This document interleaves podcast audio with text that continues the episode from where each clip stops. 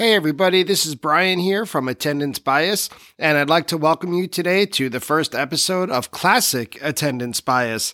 I'm releasing these episodes on a short weekly basis while I take my break uh, from recording new episodes and just trying to pick out a couple over the past year and a half or so that stood out to me for one reason or another.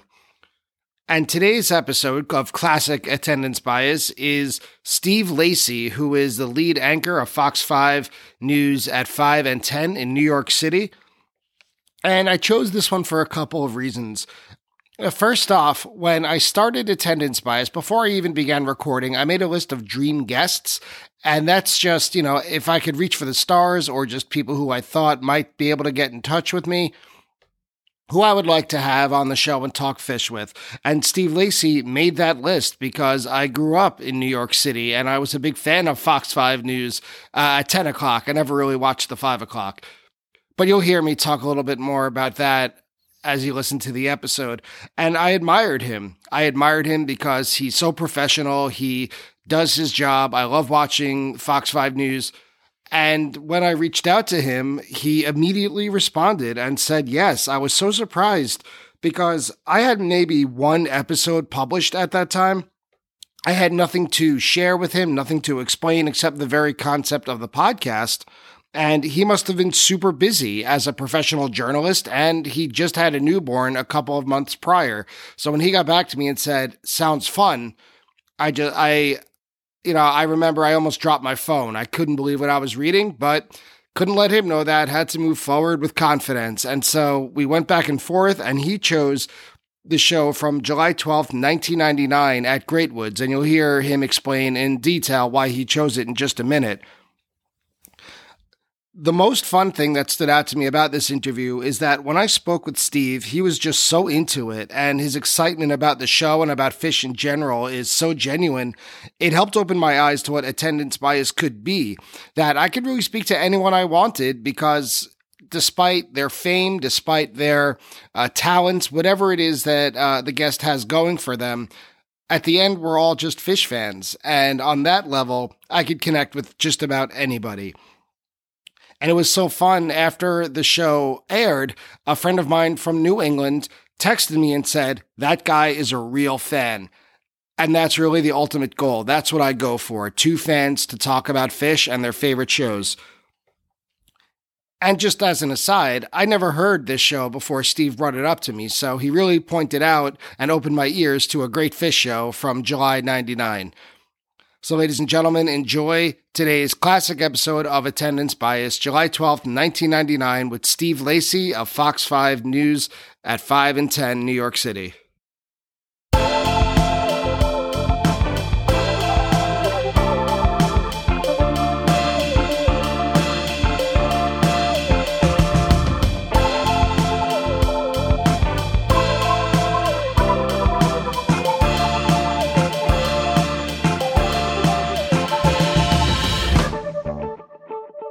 Hi, everybody, and welcome to Attendance Bias. I am your host, Brian Weinstein. My guest today on Attendance Bias is the anchor of Fox 5 News at 5 and 10 in New York City, Steve Lacy. Steve chose to discuss the Phish Show from July 12, 1999 at Great Woods. He had a number of reasons for this show. The first one being that he grew up in Massachusetts and this was a hometown show for Steve. You'll hear his background about all the shows he saw at Great Woods growing up. And not only that, but it was the band's first show back at Great Woods after a wild weekend in 1995, so it felt like a homecoming for all involved.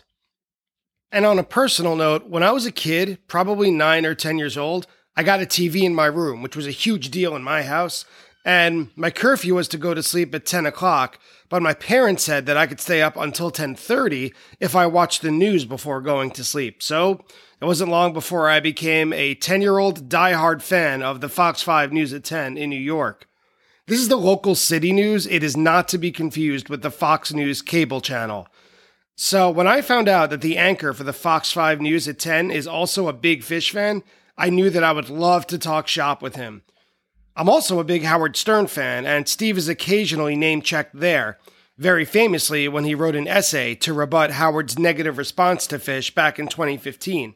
Steve's essay in response is in the show notes for today's episode. The bottom line is I want everybody to come onto attendance bias. I want everyday fans and friends and also well known names within the community. I mean, in the end, we're all the same. We just want to talk endlessly about Phish. And I think that came through in today's discussion of July 12th, 1999 at Great Woods. Enjoy. Steve, welcome to Attendance Bias. Thank you so much for being here. Oh, it's my pleasure. I love nothing more than talking about Phish. so thank you for indulging me. My that's the whole reason I'm doing this. I needed a, an outlet. I just needed people who wanted to gab and gab about Phish. So you're one of the first people that came to mind. So I really appreciate you being here. My pleasure. Love it. So to start at the beginning, where are you from? Mm-hmm. Okay, I'm from Dighton, Massachusetts, which is a small town uh, in southeastern Mass. It's about 25 minutes from Great Woods, and it's about 25 minutes uh, from Gillette Stadium where the Patriots play. So, growing up in southeastern Massachusetts, New England was kind of Phish central. Yeah, right. Throughout, they went to Absolutely. they formed in Burlington. Mike is from Massachusetts, I believe. He's from Sudbury, which is a fancy su- suburb of Boston. Yeah. okay. So, growing up, what music were you into when you were i'd say maybe 9 10 11 through your teenage years? Yeah so uh, for me i'm 45 years old now uh, so in you know say 1987 i'm 12 years old that's when my musical awakening happened. Uh, things i remember vividly were the walk this way video with aerosmith run dmc that came out in 86 that puts me in sixth grade and then from then i became just massive into what we would call you know 80s rock hair metal. I know that's sort of a pejorative term for to some people who are involved in it but you know aerosmith Dokken guns n' roses is absolutely my north star to this day. Appetite for destruction completely changed my life. Um, metallica any of that sort of mtv rock headbangers ball classic rock boston any of that stuff that you would have heard on BCN radio, 94 HJY out of Providence, that sort of classic rock genre is completely the foundation for everything that follows. And you mentioned that hair metal nowadays is kind of a pejorative. I think it's been around so long, or that it's been long enough that now it's coming back around to be cool to be into hair metal. I mean, I think Poison, you know, it's in every bar at a certain hour it's interesting. I don't view it as a pejorative term at all. You know, I I listen to Hair Nation all the time on Sirius. I understand the point. Like I've heard, you know, Sebastian Bach, he views it as sort of a pejorative put down of that whole genre because there were bands that were just, you know, basically all glam, uh, mm-hmm. all style, no substance. But I mean, like a band like Skid Row, where you could see an early picture of Sebastian Bach with the the teased out hair. But if you listen to like Slave to the Grind, that's a heavy band. That's real rock. There's nothing soft about that at all. So I do understand it from the artist perspective a little bit how, you know, they don't love being labeled under that banner. Sure. But to me, it's all good. And, and I, I, I, I still love that stuff. I don't want to jump the gun on the segue here, but my first concert when I was 13 years old as a kid growing up in Southeast Mass who just watched MTV all the time, my dad somehow knew my, my just love of this stuff was so intense he bought me tickets to Guns N' Roses opening up for Aerosmith August wow. 25th, 1988 at Great Woods. We were section eight. It, it, was such a transformational experience in my life. It's hard to even put into words. Um, so we this was the crew for the show because I was 13. Me, my dad, Matt Murray, my friend, and Matt Murray's dad. He dragged the dad along to like, so all right, cool, though. we'll take the two you sit here with me and it's the coolest thing. It's because my dad wasn't a music fan. I'm not from like a music you know family. So there was something he saw you know when i bring him all the rock magazines he just sensed something in my interest of it. And i can still see to this day the post-it note in his bedroom window where it, said buy Aerosmith tickets. Aerosmith spelled incorrectly, A R R O W S M I T. I can see that stick. And I remember he got through. The tickets were 25 bucks a piece, which at the time seemed like, oh my God, we've got $100 of ticket. The whole thing was unspeakable. And then when we get to the show, you know, it's funny the stuff because I mean, at 13, I mean, I just turned 13. I don't know what partying is. I don't know what a concert is. I don't know what wasted is. And I remember at one point he took me to the men's room and there was a woman in the men's urinals and they dragged her out. and I was just like, this is wild. This was yeah. a whole new world. You know what I mean? It's, it was just like incredible. And the thing I now realize, which is cool, you don't think your parents maybe are cool or they get it or whatever but now I realize, like, I mean, he knew what was going on, but I, in some way, I thought like I had to shield him from it, or I was going to get in trouble. And of course, that was not the deal at all. Of course, they know. They yeah, know. they know. They know, yeah. right? We always think as kids that we're inventing everything, and you know, and it's of course he he knew exactly what was going to be going on in the venue. And that's why he dragged his adult friend with him too. You know, right? And he went anyway, and he brought you. How cool is that, though? Looking back it, on it from an adult perspective, right? Now your it, dad. It, you know, my dad's been gone a long time. It honestly it moves me to tears when I think about it because for him, this was just the most blown day of his life. He had to drive from the Cape to Mansfield, Mass, sit in the parking lot, make sure his kid doesn't get, you know, taken under the wing of some. It, it, you know, there was no joy in that for him, but he did it for me and it, it's it yeah it's it's it's the greatest thing you can do for your kid it's it's really one of the best moments of my childhood it really is so i looked over on the wnyw website just for your background and bio it seems that mm-hmm. as a mm-hmm. broadcaster you've kind of moved all over the place but mostly all over new england where you were in, in maine uh, bangor maine springfield massachusetts yep. boston and this is all prime Phish territory. That was my first thought. Forget about mm-hmm. broadcasting. That was where yep. you know my map was, was, going. I was very lucky with my whole, you know, my TV career has worked out better than I could have ever hoped for. I'm so appreciative of it, thankful for it. You know, the biggest thing, you know, when you're in, in a lot of ways, your first TV job is the hardest because what you're doing is getting someone to to agree to give you a job knowing you're not going to add that much value because if you've never been on camera, you've never reported, and in these smaller markets too, you're your photographer, you're cutting the video. So really, you're begging someone for a first chance, and you, you're not bringing that much value to the table. You're learning on the job. So I sent out tapes all over the country, and at the time, you know, so this was this was actually right around the time of the show we're going to talk about. But mm-hmm. I mean, I would have moved. I would have moved to North Dakota. I would have moved to Rapid City. I would have moved to any of these markets in Texas. Anywhere I sent the tape, I was going to go. And I just happened to get my first job in Bangor, Maine, which was if you live in New England and you want to do the TV thing, Bangor, Maine is the one of the few small markets in New England that you could, you know, conceivably start at. That was the greatest thing on earth. You know, as someone from Boston, it was three and a half hours away. I could come back on my days off. That that was a dream come true. And then you've planted your flag in New England. So if there's other New England jobs, you know, they understand that culturally you kind of get the deal. So then that opened the door for Springfield. And then Boston was the big jump. And then from Boston to New York, it's really it's worked out so much better than I should have ever uh, hoped for. Where does Phish come in? Okay, they creep into my. That's a great question. So you know, we talk about you know the transition from being an '80s metalhead, hard rock, all that sort of thing. Then in 1993, I go to school in Boston. I go to BC, and Hoist comes out at the end of our freshman year. And you know, there is a real cultural thing with Phish that I went through where um, when I was in high school, like one of our friends went to UVM and we'd always be like, Oh, are you going to listen to Fishman?" man? Blah, blah, blah. like, you know, it, it, Phish was just like this ridiculous thing in Vermont that was like this prep school sort of not of my world phenomena. Mm-hmm. So then I went to BC, but then you start getting exposed to kids who did grow up in that world. You know, one of my roommates was from Andover. So the, you know, Lawn Boy starts coming on. Uh, junta, junta, whatever you want to call it. I call it junta. I, have now heard that's wrong. I don't care. It's junta. I'm the same exact way. I say junta because just because I, I, spent years yeah. doing it. I, I refuse. I'm a real Phish fan. That's how I wanted to. How I want to say it. I'm going to say it that way because I've been saying it for a long time.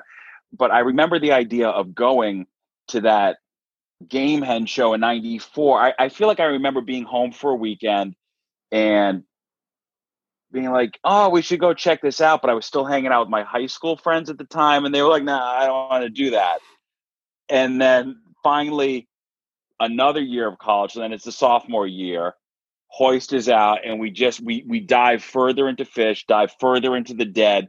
I remember a lot of working man's, and then June thirtieth, ninety five, Great Woods was was my first show. So that's sort of full circle too. With you know, oh wow, I saw Guns N' Roses here. I saw a lot of arena rock bands. I mean, I remember seeing like you know Vince Neil opening up for Van Halen.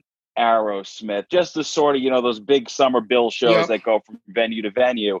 And then by the time those summer 95 shows came around, I was psyched. I was ready for it. I, I couldn't have been more excited. And that's where the whole party started. What do you remember from that first show at Great Woods? So I have so many great memories of it. I remember that in those days when there were album sales, and I remember the show was a Friday. They, they played Friday, Saturday. I just went to the first one. And that Tuesday was when a live one came out. So I bought a live one at Strawberries in Patriot Square, Dennis, Mass. And I listened to it, you know, that whole three days. Mm-hmm. I was already, I, I was into it. It wasn't like that wasn't my introduction, but that was like, yeah. wow, this is this is high caliber, well recorded, perfect versions of this stuff. And I can remember driving from the Cape to Great Woods, listening to a live one on loop. And I also remember, I'm trying to remember, I think the show we're eventually going to get to, they always, you know how they always change the names of these places. Yeah. But by 99, it was the Tweeter Center. I'm not sure. I'm not sure if it was called Great Woods still in 95, but I still vividly remember it, it was. was. Great okay. Woods in 95, and you're right. It was the Tweeter Center by 99. So in 99, I remember then I was coming from Boston and I remember driving up, and you come to the exit, and the Tweeter Center sign, someone put a piece of paper over the T, and it became the Tweezer Center. And I was just like, Perfect. I, I just, I love it so much. It's so great. It's so eh, great. It's like going down to Maryland, and all of a sudden you're on the way to Jerry Weather Post Pavilion now. I've never heard that. I love that. So the show that you picked for today, July 12th, 1999 Mm-hmm. Why exactly did you choose this one? You know, for me, I've grown into appreciating type two jamming and that sort of thing. But at my core, I'm all about energy. And certainly when I was 23 years old, I wanted to just up, punch in the face, bam, rock, rock, rock, tray, shred. and this was a show that really just delivered on what I wanted from Phish at that time. And I also think, you know, I think 97's almost become like this era that's blotted out the sun as far as in Phish criticism, Phish appreciation, whatever you want to sure. call it, where there's so much awesome stuff that happened around 97. Like I, I'm obsessed with 98. I love 99 because there's maybe it's a little more concise and, and I'm good with that. You know what I mean? I, I mean, this is, this is, I'm about to say an illegal thing, but when I was seeing Phish in 97, I remember not being obsessed with the stuff that people are obsessed with now. And maybe even I'm more obsessed with now than I was then. I didn't want this endless jamming. I wanted song oriented energy, party rock fun. And that's what 99 brought to me. You know, you're not alone in that because I agree with you that 97 is kind of held up as this all encompassing greatest year ever. And then it's a race for second place when you talk about that. But yep. I remember because I started seeing them in 1997 and I saw more shows in 98. And I remember talking to people who said they were bored in 1997 because yep. the jams just went on indefinitely and they were repetitive. I mean, yep. now when you listen back, there's still that unbelievable fire, and there's a reason I think that it's thought of in the way that it is. Mm-hmm. But I agree with you how you called it like a spotting out the sun. That yeah. there's room for discussion for more. Totally, absolutely right. And like you know, you're not going to want to dip your toe if you're unsure of your Phish. You know, uh, uh opinions or whatever. You're not going to want to make that argument online because you'll get flamed immediately. Sure and, and I and my appreciation of 97 has come around but at the time it was it you know I, want to just bang bang bang more energy you know So they played a big Mhm. summer tour in 99. It took up almost all of July. It was punctuated by three shows and only three shows at the Naeba Ski Resort in Niigata, Japan. I never heard those shows. I never even heard of those shows. And that's different than the Fukuoka 2000. Yeah. Oh, wow. I didn't know that either. I've never, Yeah. I have no idea of that. Yeah. Wow. I So- didn't know that. there's that and some highlights of 99 just the summer were the july 4th show at lakewood amphitheater a lot of people hold in very high esteem uh, the Mhm. chalk dust torture from camden which was the show before today's that's july oh, 10th that was that that chalk dust 1099? yeah Yeah. uh, they played a five song Yep. second set in Holmdel a few days after the show we're talking about today. Of course, Camp Mhm. Oswego later in the summer. And the announcement at Polaris Amphitheater is when they announced Big Cypress. That was in the summer they announced it Oh, I didn't know at that. a either. show. Because what Oh, happened wow. was at Oswego, which was in the middle of the summer tour, unusually, right? The festivals are always at the end. This was in the middle. Uh, they tried Yeah. to do the world record for most people doing a group dance to do the meat stick, right? and they didn't get it. They didn't get the record. Right. So a couple days Right. later, Trey said that they're going to try it again at the big New Year's festival in Florida.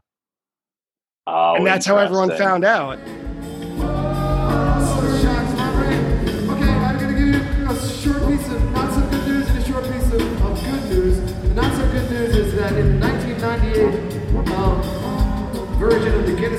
World Records, we had the Macarena at 50,000 people. We just played a show in Oswego. Some of you were probably there. We, we attempted to break the world record for the most number of people doing the same dance at one time. That, that being the meat stick, which we're doing here. We had about 54,000 people doing the meat stick at the same time.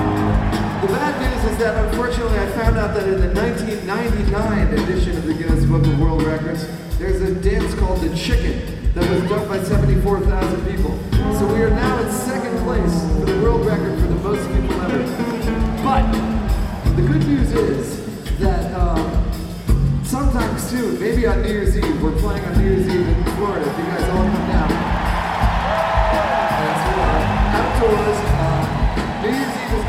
going to be outdoors in Florida, and if, as many of you, you know, we're going to spread the, the gospel of the meat stick starting now. So everybody. And one more thing I wanted to ask you about 99 before we get specifically into this show. Mhm. During my first few interviews of this Mhm. podcast, when I was just getting my friends involved, out of 10 episodes or interviews that I've recorded so far, three people have chosen summer 99 shows, Oh, interesting. Yeah. which is Well, you know interesting.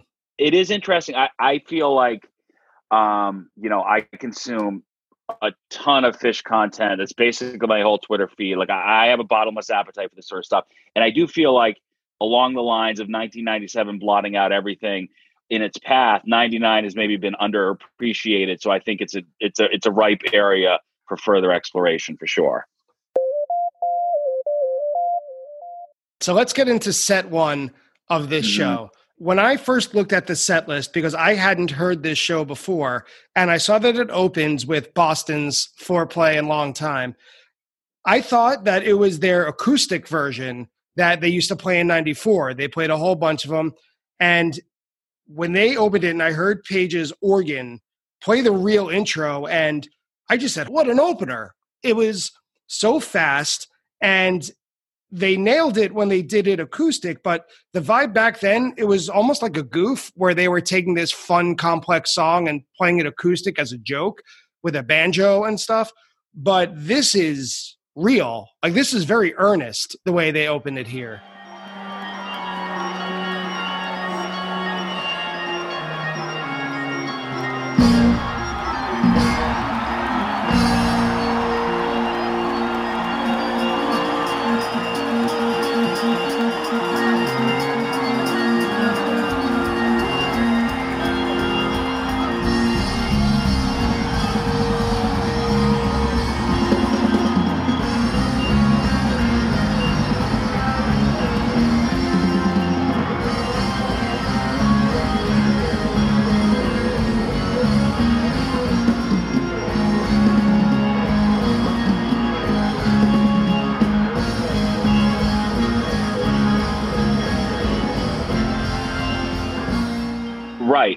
They're almost taking the piss out of classic rock. Right. With right. this, they're just rocking. Oh, like I put it this way, I I actually listened to the show again yesterday in preparation for this podcast.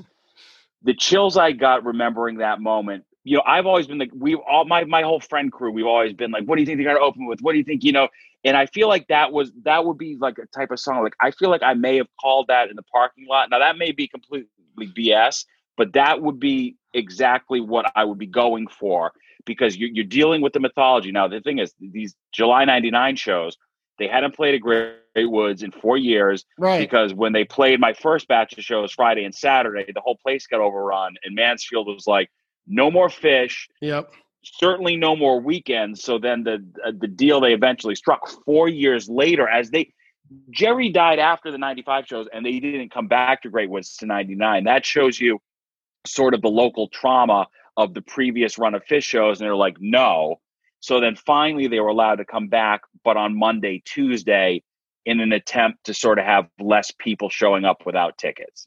So then you've got that whole mythology. Oh my God, it's been such a long time. They haven't played Great Woods. At that point, I would say I wouldn't argue it anymore. But I think at that moment in time, too, Great Woods was their home venue. That was like their Madison Square Garden. Sure. So they opened that show, and I like when I was listening to this in my basement yesterday, I realized not only is that as happy as I could be at a Phish show, that moment is as happy as I'm capable of being in life, period. The chills I got from replaying that and the roar as the crowd realizes what's going on, and then just building up to Trey shredding that solo. It's unbelievable.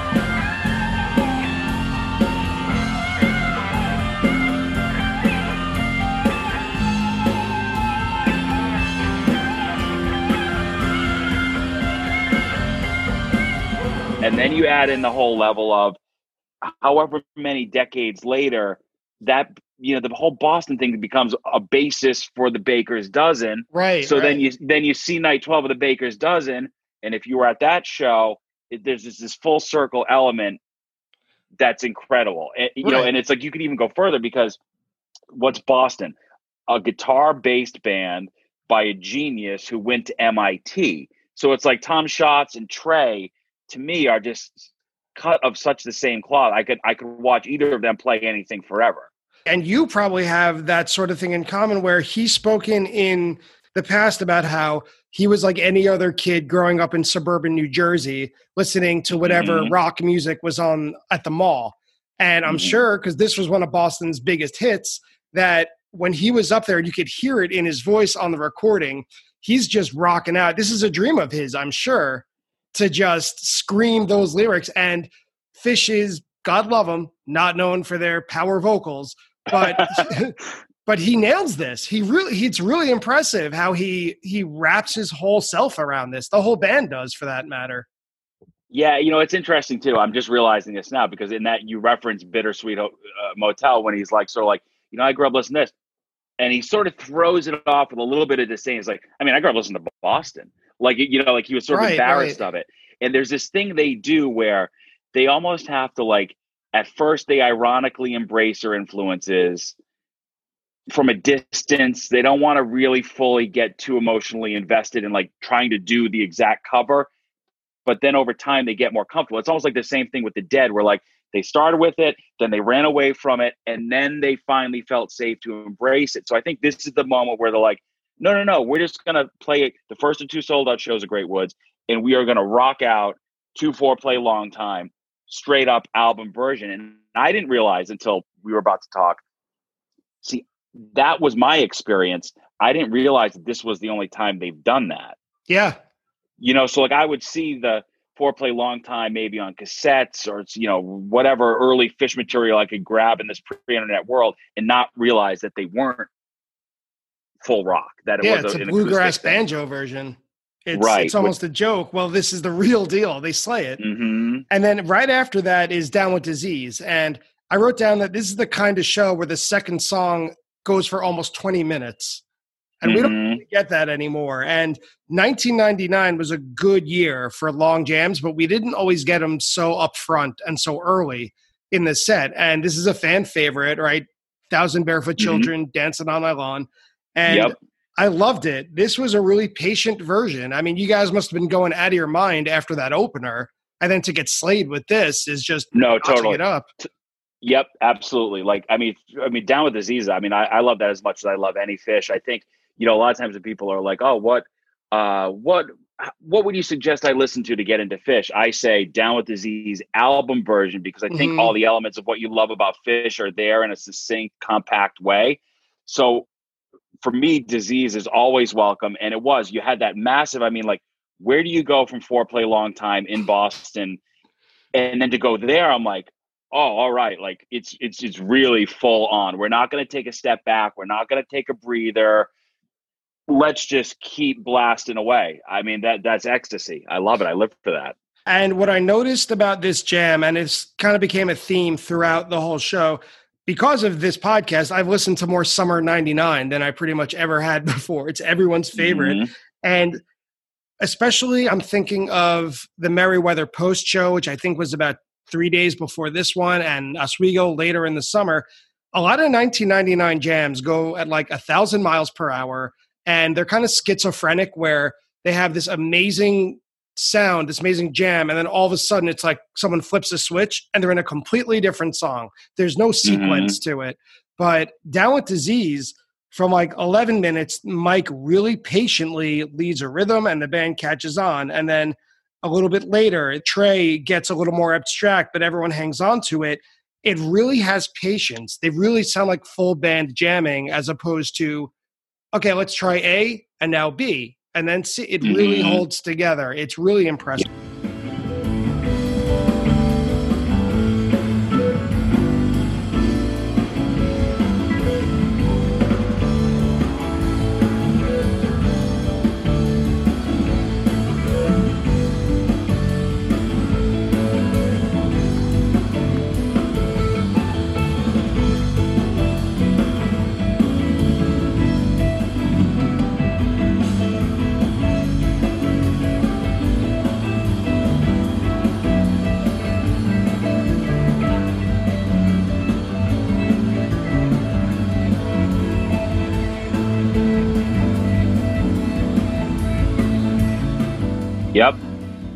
On I- I top mean, of that, they close yeah. it. They finish the song, which almost never happens in that year. oh i didn't even realize that interesting Yep. And then after that, Down with Disease comes their favorite new toy at the time, Back on the Train, which was new. It was only the fifth time they played it. Right. Now, so that, see, what's interesting there is, you know, so Farmhouse didn't come out until June of 2000. So I'm trying to think what my uh, impression would have been, but I, and, and I, I truly don't remember, but I'm just thinking I would have been loving it. I love, I love, I love Bot. And I also think they built such equity with those first two songs that even if that's a song I probably wasn't super familiar with, like I, I'm going with it. Like I'm Sure. You've earned my trust with this show. Let's like great. Whatever you want to do here. And then I mean, I mean, I love Bot. The only issue back then would have been not being super familiar with it, but I, you know, I was just full on board with wherever they were taking it. So I, I my impression is I probably loved that. You know. And if you weren't familiar with it yet, by the end of the tour, you would have been because out of 26 shows on the tour, they played this 10 times. Isn't that fascinating? That's a I- I high, saw that's a high somewhere. percentage. Yeah, that that it. I- always, you know, I find it very interesting songs that are in the live rotation before they're on the album. Like when you find like, you know, a touch of gray from like an '82 Dead bootleg or something. Yeah. I find that super satisfying because, I mean, for you know, Touch of Grey, that was my entry point into the Dead in '87. Like everybody, I mean, it was on MTV. Like, oh, this is the Grateful Dead. I know they're the hippie band from the Mhm. '60s. and it's it's kind of cool to know like there was nothing selling out about that. That was just a succinct, well done version of a song that they've been working out for years. Like I think that's really cool, you know? Yeah, it is. And I, I, first heard it that fall. I didn't get to see any of the summer 99 shows. So I was seeing all these song titles, not knowing what they sounded like, including the next song, which is What's the Use? Now, uh, this is what I'll say about that. And mm-hmm. this will touch upon what we were talking about 97, not being obsessed with jams. I remember I I my guess would be I was not into what's the use at that moment. What's the use is now one of my favorite songs as my sort of ability and appreciation of longer form. Now, now that riff kills me. Like it's so dark and heavy. Um, but you actually, I saw a great tweet about it. it was the guy uh, Amir Brahman Noodles who does the guitar. You know, he's like this amazing guitarist. He posts mm. licks and everything. He's like, he described it as something. He he posted an acoustic version of it. And it was like it's you know dark, depressing, but ultimately hopeful. And I'm like, oh my god, that's so brilliant. That that emotion that comes in that it's like three notes. It's like wow, wow, wow, wow. Yeah, I could I could live in that now. Back then, I'm sure. You know what? I would actually. I'd bet you anything that was a piss break song for me back then. Probably there wasn't much of a response from you the crowd, and it's almost nine minutes long. I would bet you a lot of money. I, I went to the bathroom during that song. And I'm sure there was a line for it too at that time. And then next is split yeah, open. Totally. And next was split open and melt, which is you know a crowd favorite. And it's weird. I was listening to this again today um, on a walk, and the the jam that begins to me, and this is like time traveling in my own head. It reminded me of Golden Age, even though they wouldn't play that for another ten years. You know that oh, debuted wow. in 2009, but Trey's doing this really cool guitar picking melody or rhythm that sounds a lot like golden age but it it's completely you know 10 years before and he's very minimal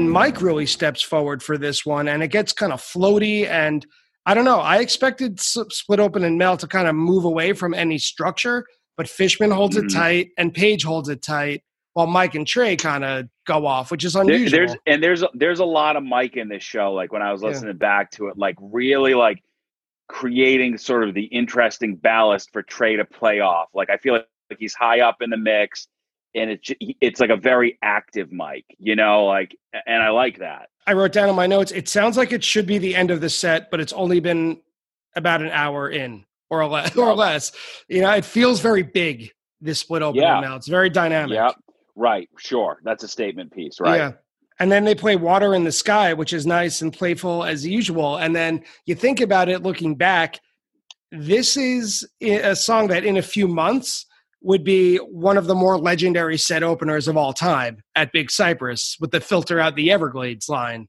This opened the whole festival. Oh, oh wow. Yeah. You know what? I, I got to say, to this day, Big Cypress is my biggest Phish regret. And I, you know, my other buddy who I've been to, you know, I was on my, I've been all my shows with my buddy Brian, and he didn't go either. You know, the, you know, the interesting thing, this could be a whole podcast, is the idea of like time versus money when I was younger and I didn't have any particular career or whatever, you know, I was living so hand to mouth, and I was never the guy. Like I, I, I talk to Mike Fenoy about this all the time. He was the guy who would go on tour and sell cigarettes and do the whole thing and make grilled cheese. Like anytime I tried any of that foolishness, I was just a complete failure at it. yeah. You know, so it was yeah. like I would hit my two shows that were closed. I'd take the day off from whatever you know crappy job I had, and then that was it. Like I never did tour. I see more shows now in a sense because Same. you know it's like I, I've got a job and I can pay for it. I need that just, security. Yeah. No, totally. And I just I prioritize it in my life. I saw 11 shows last year because I knew I was going to have a kid. So it was just sort of like the whole mantra of that year was like I'm going to see as much Phish as I can because next year I'm not going to be able to. And Yeah. g- God knows how prescient that was in ways we never could have anticipated. Right. Fingers then, you know? crossed. Yeah. Yeah. Ho- hopefully your child isn't too old by the time you get to get back in the, Oh into it. God, I know. Yeah, I we're know, dying here. But uh, to close it though is character zero, old reliable, right? The, Mhm. and Yep. There's a really big type one jam. I listen when I listened to it the first time, and I'm focused on jotting down my thoughts in preparation for this. I always listen to these shows at least a second time, just freewheeling, just walking around Mhm. doing nothing. And this character zero really got my attention today. but you know what? My recollection is just it was just a, a summer crowd. Everyone was younger. I mean, I because I feel like I I've always felt like you know like at, right now I'm at 45. I feel like that's a pretty um, representative Phish fan. You know, there's people younger than me. There's people older than me, and there's a lot of people my age. So this was a show when you were 23. Like I, people were just there to party. This was you know New England. This was summer. It was the All Star Game weekend. That was the thing too. So in Oh, Boston, makes- the second show, I know people who didn't go to the second show because they stayed and were sort of you know involved in the All Star Game thing. So the whole weekend just had a big feel to it. It was like Boston was the center of America that weekend. So the character zero, like that's just good. Let's just fun, upbeat rock, close or bang. Let's go into set break, hot, you know, and then and see what's up. to start set two, they open with Twist. And my first thought listening to it was, oh, it's the old school opening where it's just the the three guitar chords and the band singing over no full instrumentation. I kind of missed that. I almost forgot about it. When you re-listen, did you notice that? You know what? I didn't listen to that, and I totally Oh, forgot okay. about that. um, I think a thunder yesterday a thunderstorm happened, and my dog started freaking out. I it, see that, and that's what I love about Phish, though. Like, I- if you want to learn about it, you could spend the rest of your life studying about it, and you won't even scratch the surface. Like, I was there, and I don't even know that that was some alternative to a version of a song I see now. You know what I mean? It's just it's so vast, you can't even. God, you can you can think about it forever. You know. Time is a flat circle, in case Yes. you forgot. The universe is a donut, bro. That's right. And and this twist is on the phish.net jam charts. It is very good. It it reminds me a little bit of later, and we'll get there in just a little bit of time, to the David Bowie that comes later in the set, in that Mhm. and I'll also, I guess, split open and melt that I'm thinking about it out loud now. They kind of, it was almost a thing where two band members stayed steady and then two other band members would like look for the exit. You know Mhm. like so they were pretty focused but also still the Phish we all know and love looking to improvise and jam. And there's this section toward the middle it's about eight minutes to ten minutes where it peps up and holy crap like you are listening to you know the symphony of the gods for two minutes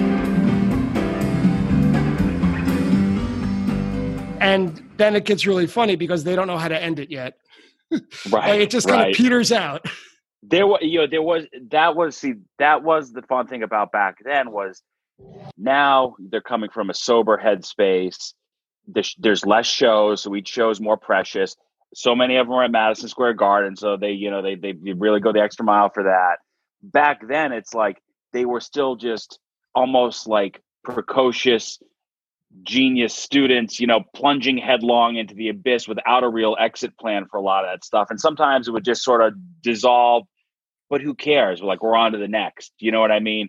Yeah, and that kind of fits what we know about Trey's personality also. He's always right on the edge. You know, we call it Trey DHD. Like he's always Yeah. thinking a little Yeah. bit ahead to the point where it's like, all right, we got to end it. How do we do it? And by Yep. the time they get there, you almost don't care because of what came before it. No, totally. And you know, the thing, like, uh, just as to a little take a little detour here for a second.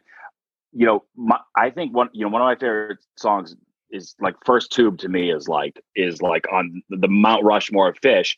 And I realized what I like about it now is I think in my mind, you know, who knows? This is a bunch of nonsense a fish man's thinking of himself. That's what this like, I- podcast is for. This is all a bunch of nonsense.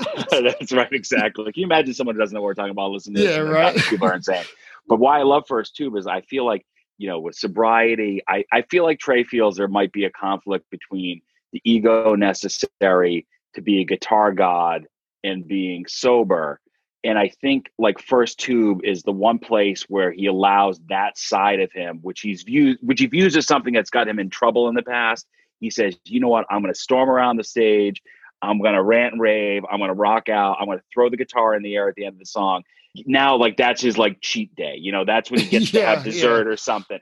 And that's what I love about it because it used to be all that. You know what I mean? For the most part, and sort of watching that him learn how to control that. But that's why I just that's a sidebar that is I always love First Tube because that's when he's saying, you know what, I get to be egomaniac rock guitarist in this song, and I love it. And maybe that's why he closes so many shows. So that's the last thing he gets to do before they walk off stage. Right, and he's To add on home three minutes later in his apartment. It's crazy. I don't know how he right? comes down that Yeah. fast from these shows.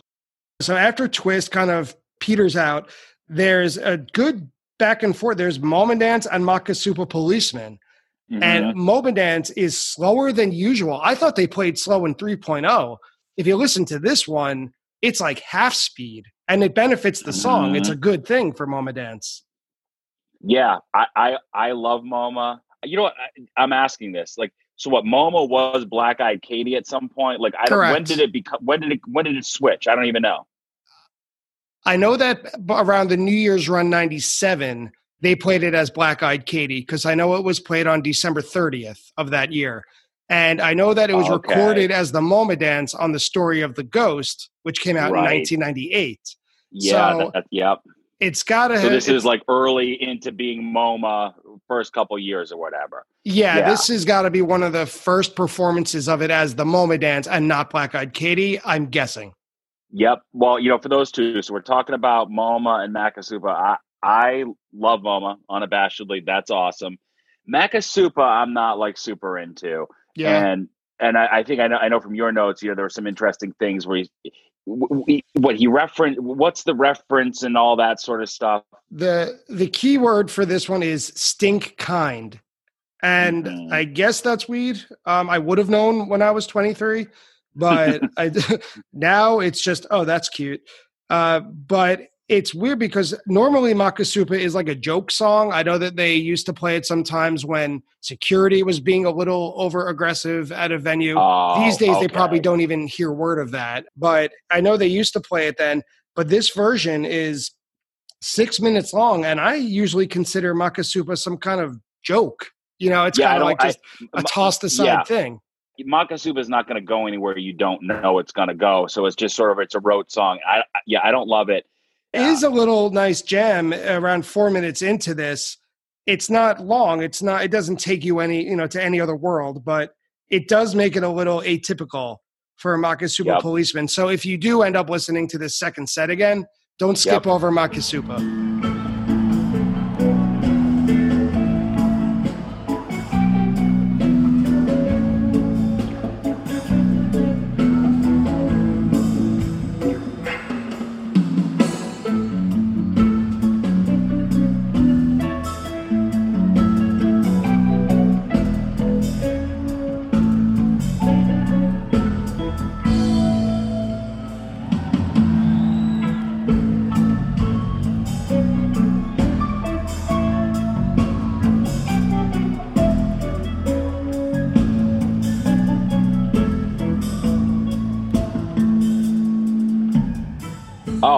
interesting because I because I definitely would. So that's good to know. Yeah, yeah. Don't give it a shot. And then after that, though, is the big centerpiece of the set is David Bowie, which is 21 minutes long. Mhm. I I still remember that intro so well. Yeah, tell me about I, it. I so I was in the pavilion, which I never was back then. Like I don't I don't know how we got these. T- I don't know. I truly have no idea how I got them. I, I was always in the lawn at that phase of my life, but we were down low, and I remember someone coming doing the you know the cymbal intro, and I, you know, the stories get scrambled over time, but like either my friend was ironically yelling Maze, or someone next to us was being like, "It's Maze, it's Maze, Maze." So it really was like before the whole Maze Bowie thing became Sure. like such a joke. You purposely yell out the wrong song. I remember someone earnestly yelling out the wrong song. I can remember it clear as day, and I also remember being ecstatic at the Bowie because then probably maybe even more than now. Like I loved Bowie back then.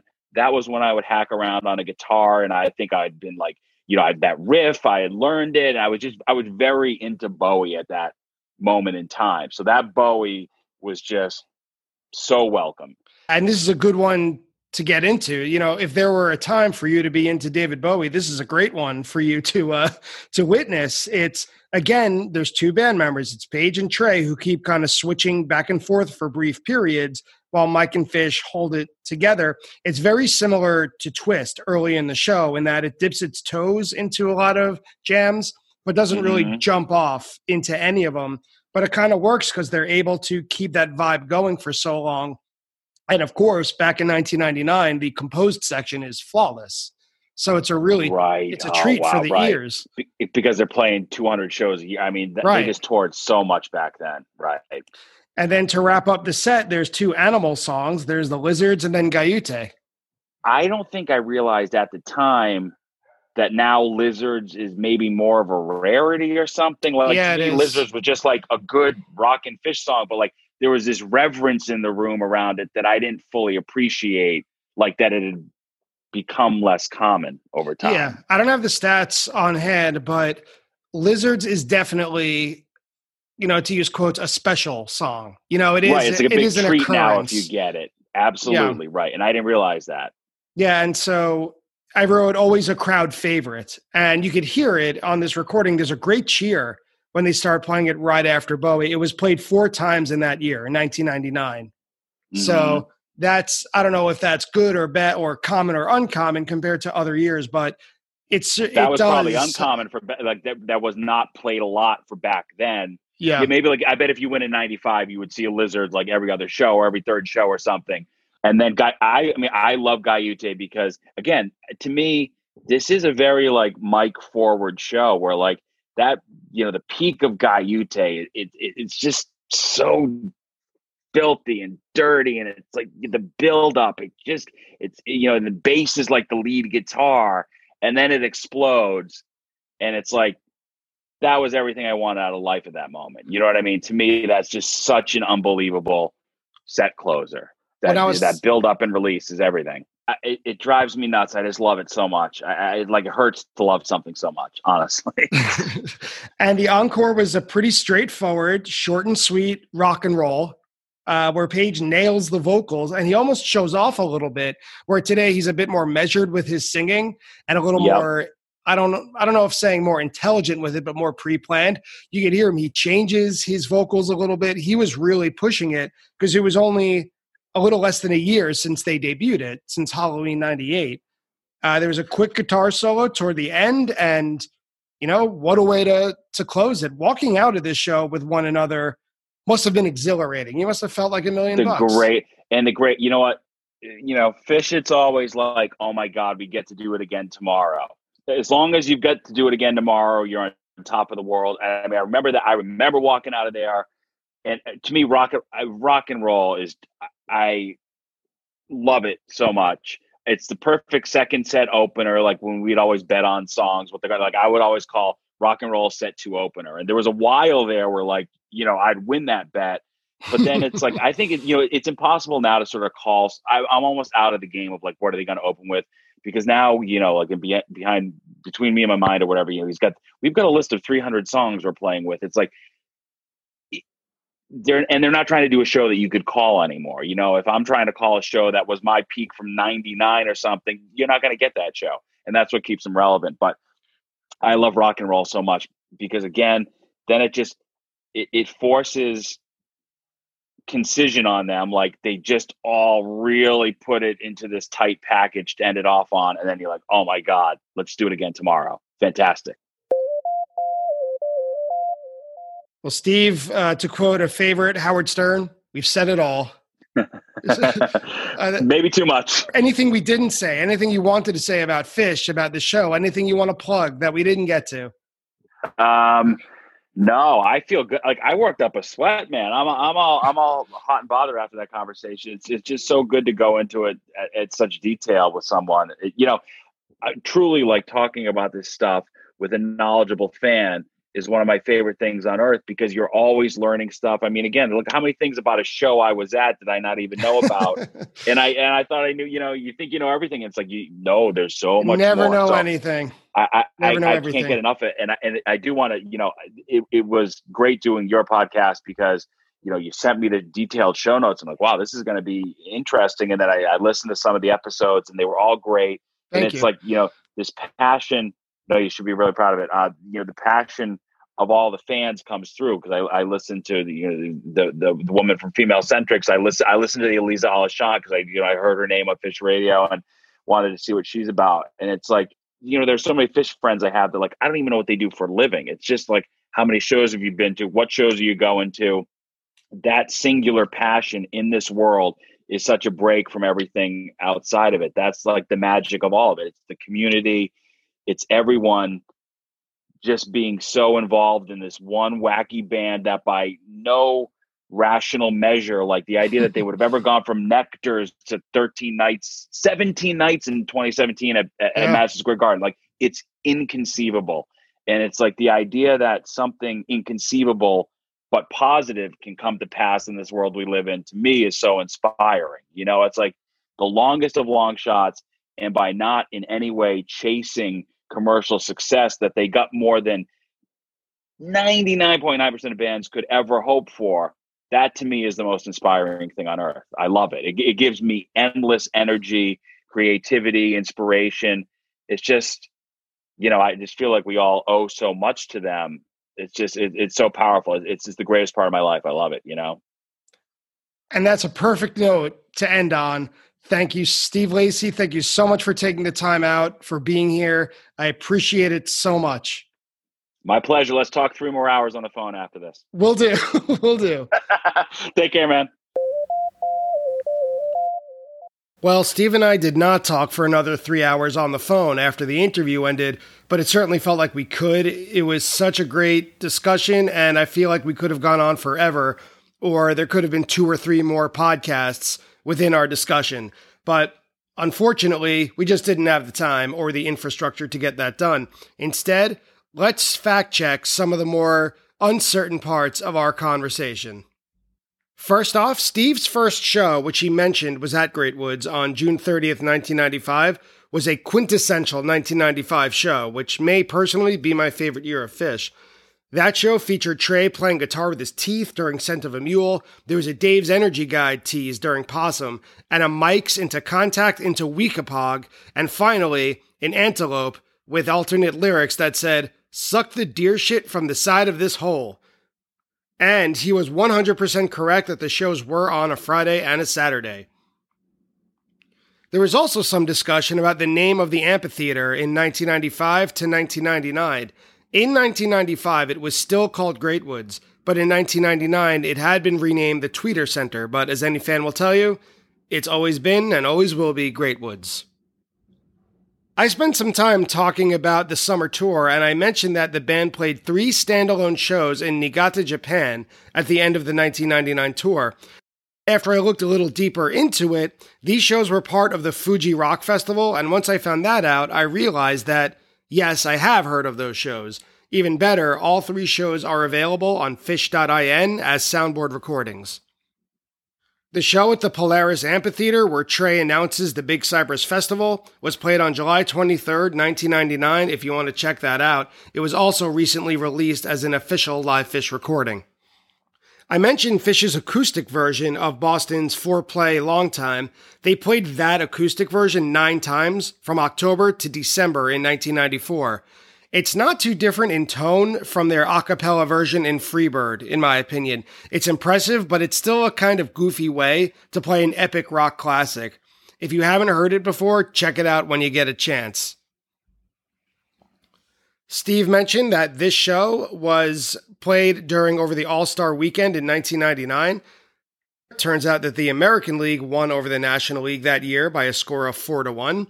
And of course, wouldn't you know it, the MVP was Pedro Martinez, who became the first pitcher to begin an All Star game by striking out the side and striking out five out of six batters he faced. We also spoke a bit about the debut of the Moma dance as it was transformed from Black Eyed Katie.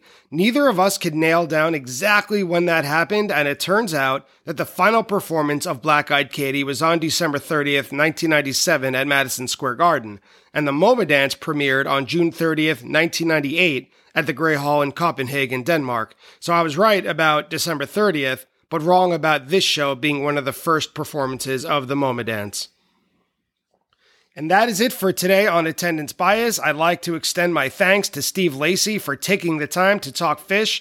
And if you're in the New York City area, Steve can be seen on the Fox 5 News at 5 and 10 p.m.